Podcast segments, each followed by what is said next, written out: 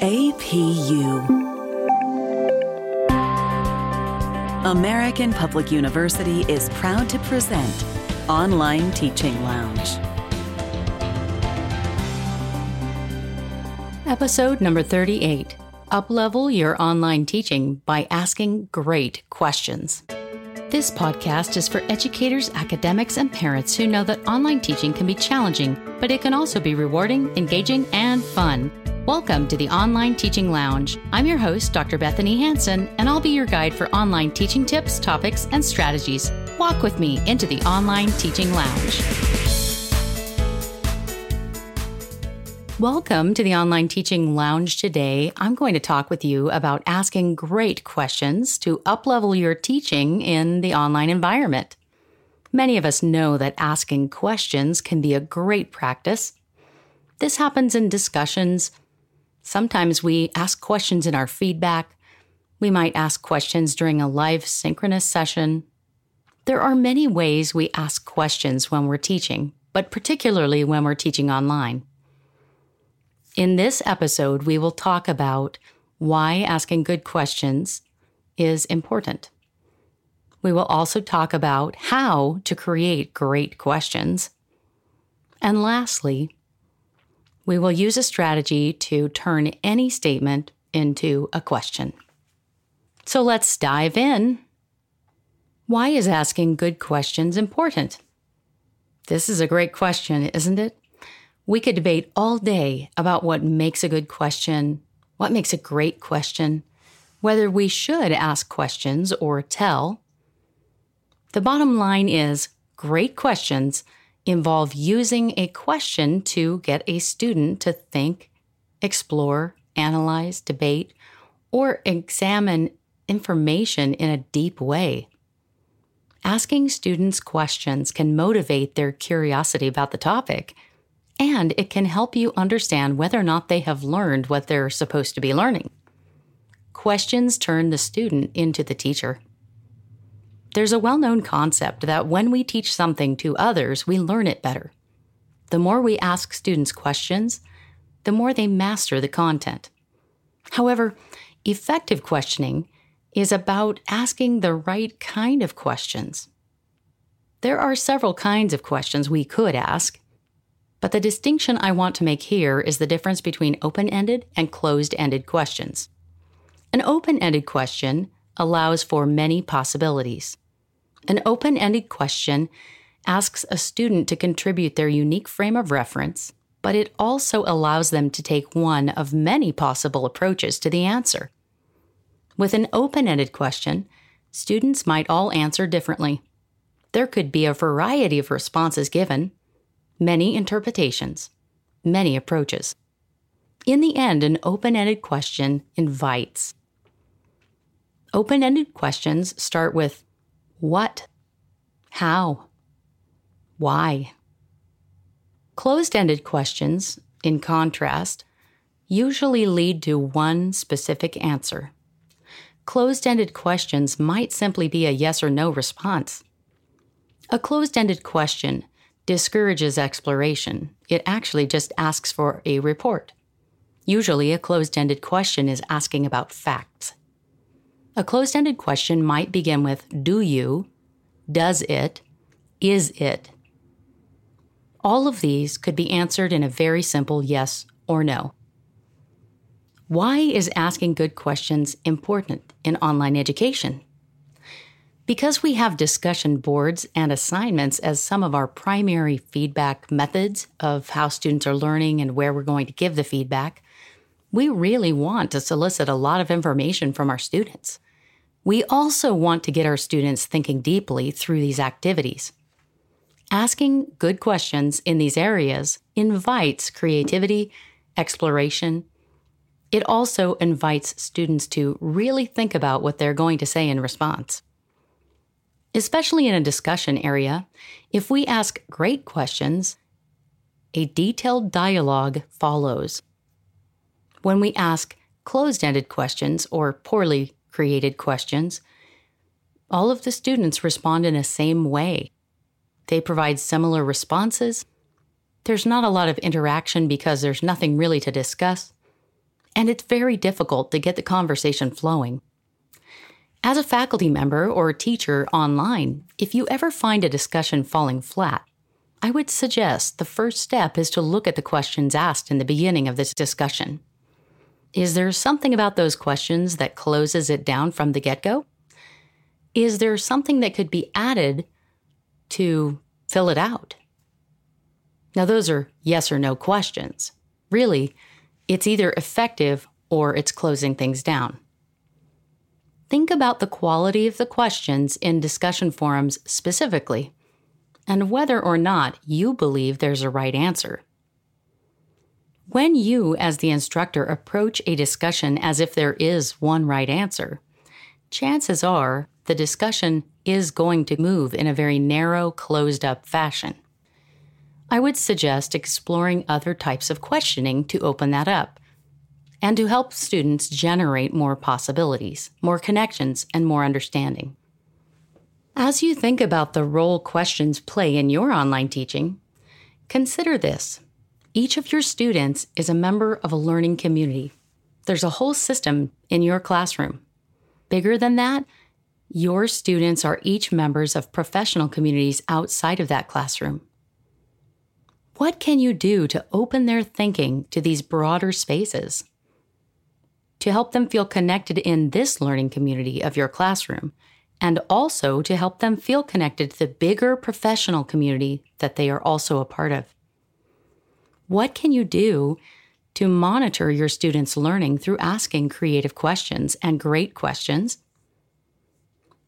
And what can you do to find out what students know about this subject?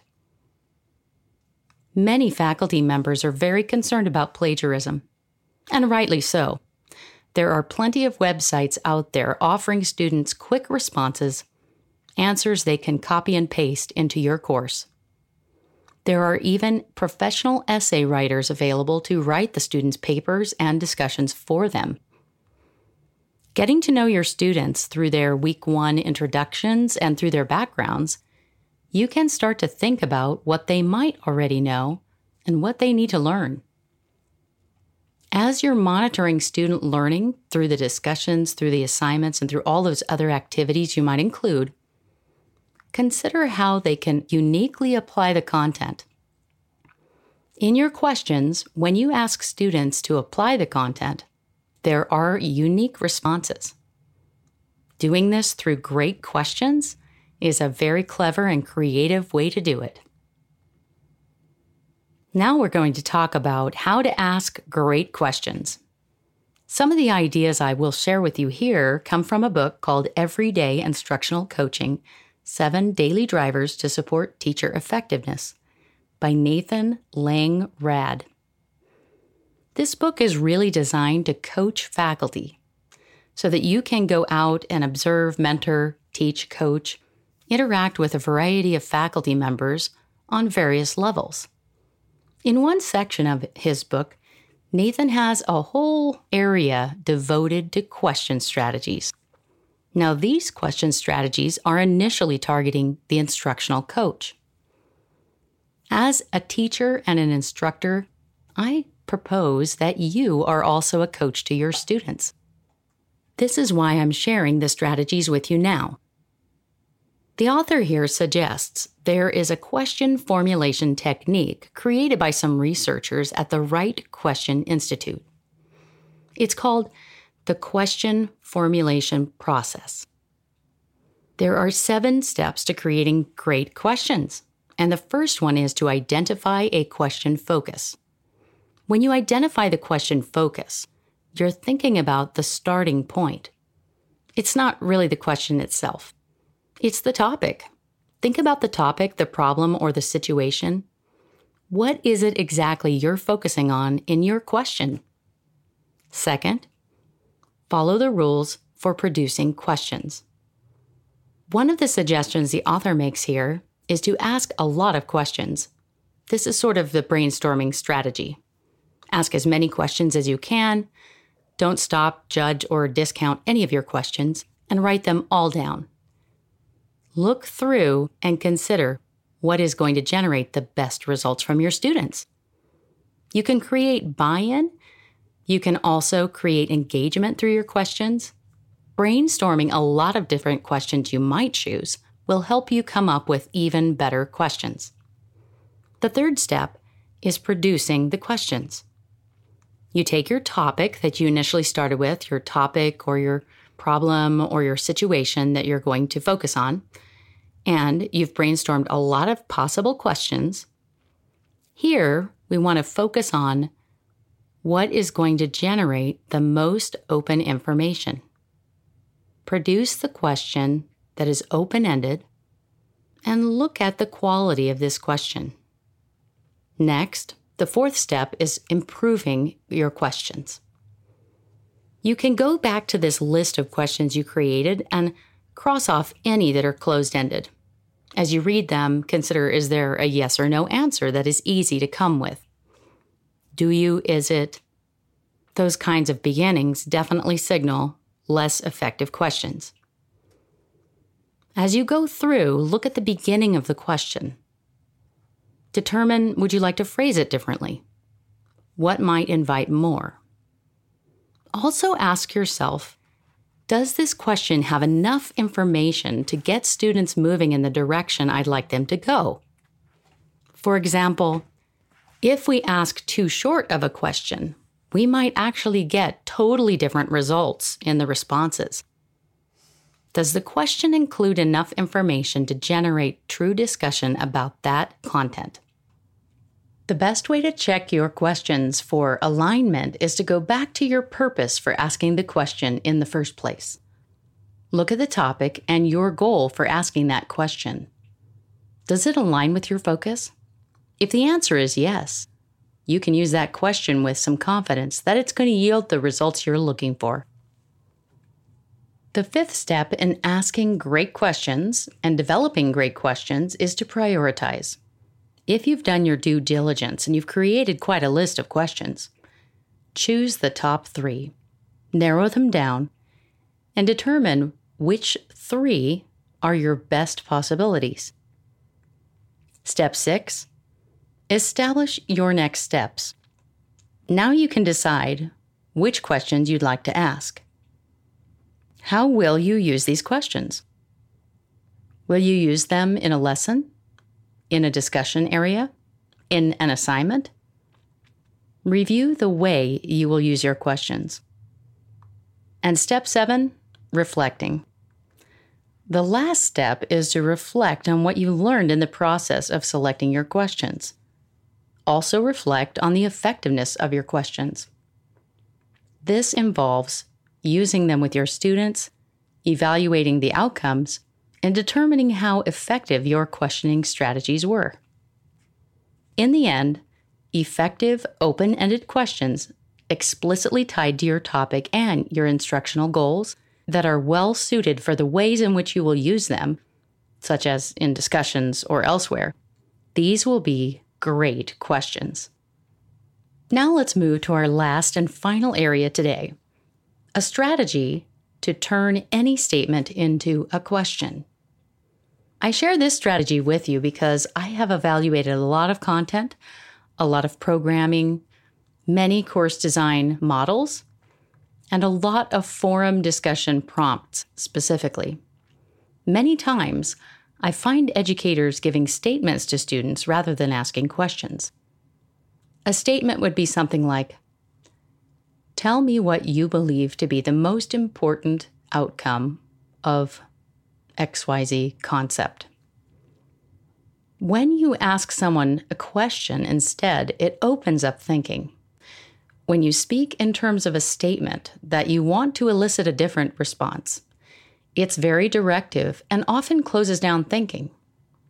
Instead of, tell me XYZ, this can easily be turned into a great question by saying, What are the primary outcomes that seem most important to you from whatever this is. You can also say, in your opinion, and based on the evidence you've learned in this class, what do you believe to be the most important outcomes of this historical event?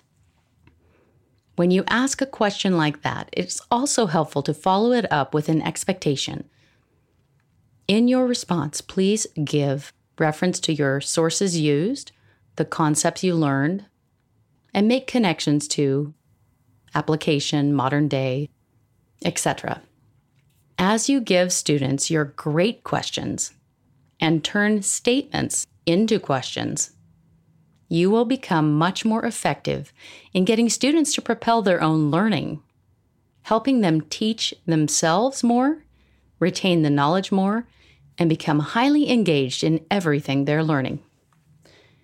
Today, we've covered three critical areas of asking questions. The first was why should we ask good questions? Why is asking good questions important at all? The second, how to ask a great question. And I shared with you a seven step strategy from the book Everyday Instructional Coaching Seven Daily Drivers to Support Teacher Effectiveness by Nathan Lang-Raad. And lastly, a strategy to turn any question into a statement. It's very simple, although sometimes it requires practice, especially if it's a change from your current approach in your classroom. As you consider using questions in your online teaching, it will become easier to do and you will find a lot of positive results. From there, you can continue to use your brainstorming process to create more questions Use positive questions, powerful questions, open ended questions, and questions that generate higher order thinking. Thank you for being here with me today and exploring this topic. If you have suggestions for future episodes, please visit my website, bethaniehansen.com forward slash request. I love to hear from my listeners, and I'd love to make this podcast even more effective for you. Best wishes to you in your online teaching this week. This is Dr. Bethanie Hansen, your host for the Online Teaching Lounge podcast. To share comments and requests for future episodes, please visit bethaniehansen.com forward slash request. Best wishes this coming week in your online teaching journey. For more information about our university, visit us at study at apu.com. APU American Public University